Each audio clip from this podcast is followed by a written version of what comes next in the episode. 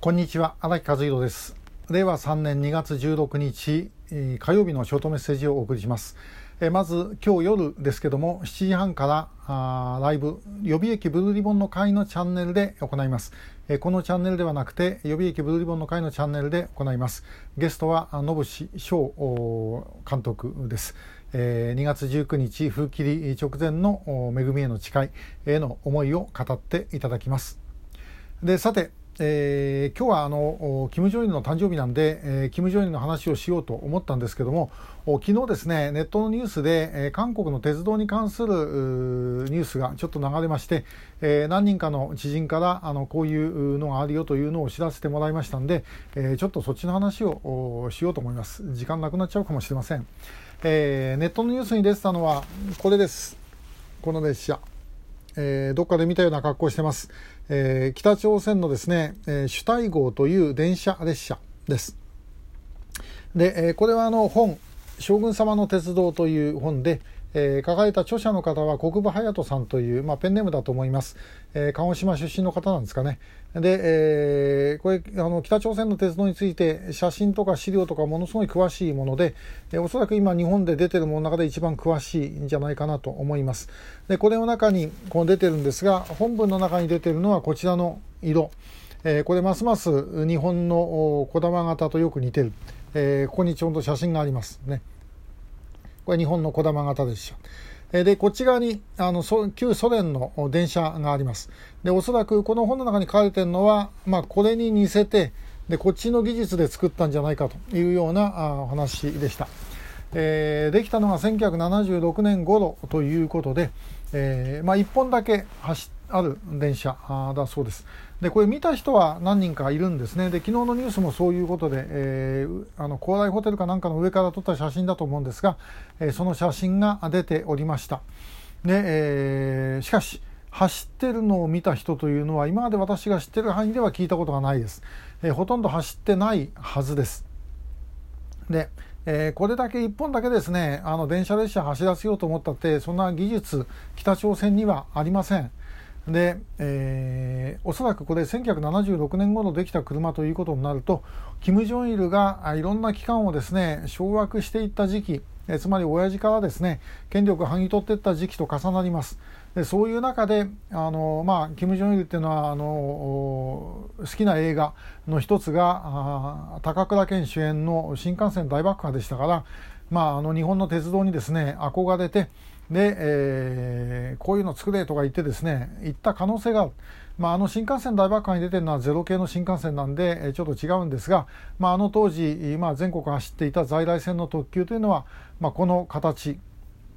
の小玉型です。で、えー、こういうの作れっていうふうに言われてですね、まあ、その言うこと聞かないでそんなもんダメですなんて言ったら銃殺ですから、えー、作っちゃうと。ででも走れないということだったのではないかなと私はまあ想像してます、えー、北朝鮮の鉄道ってそんなもんなんです。で1980年代に出た本でですね朝鮮鉄、えー、交通運輸史という本があります。これはまあ交通関係の歴史の本なんですが、えー、ともかくですね数字がほとんど出てこないというすごい本、えー、です。で、えーに一番最初は当然日本の時代から始まるんですがあ日本帝国主義はですね朝鮮に産業革命で使い古したお風呂を持ってきて走らせたと。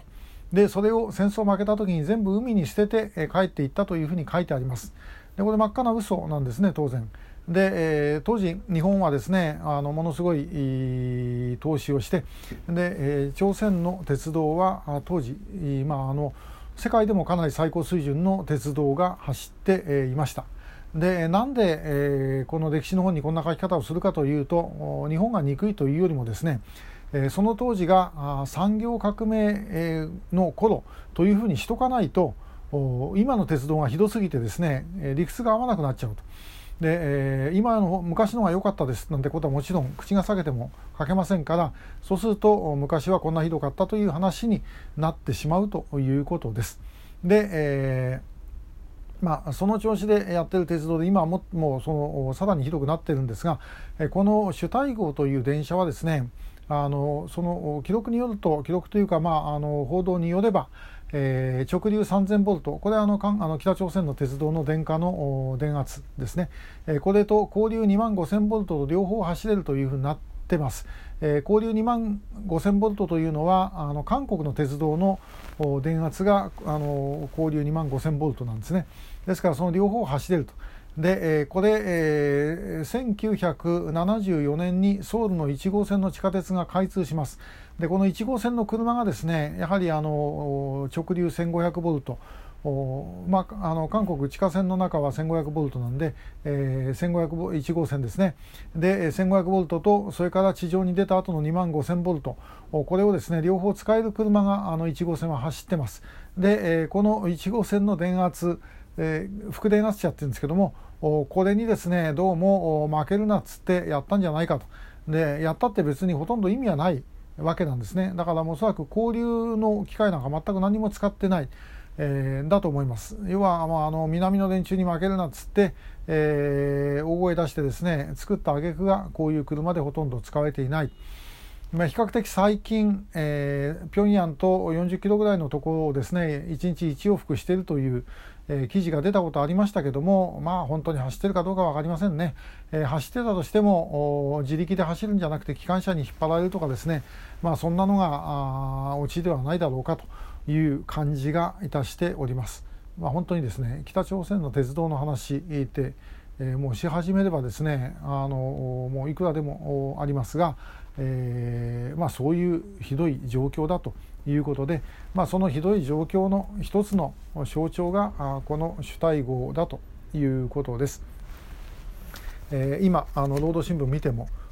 北朝鮮の鉄道の記事でですね新しい車両を作りましたなんていうのはもう全然ありません、えー、鉄道の記事で出てくるのは列車を車両を修理しているっていう記事ですえー、おそらく世界中のあのどこの新聞でもですね車両修理してるっていうのが、えー、記事になると下手すればあの一面に乗っかるんですけど、えー、北朝鮮しかないだろうと思います。えー、というほど、まあ、すごい国ですね。えー、まあ、だからまあてっちゃんとしては行ってみたいという気もあるんですけども、まあ、それはともかくとして、えー、今日本当はキム・ジョンイルの誕生日なんでその話をしようと思ってたんですが、えー、こっちで終わっちゃいました。また、えー、キム・ジョンイルの話は明日以降させて、えー、いただきます、えー、今日もありがとうございました。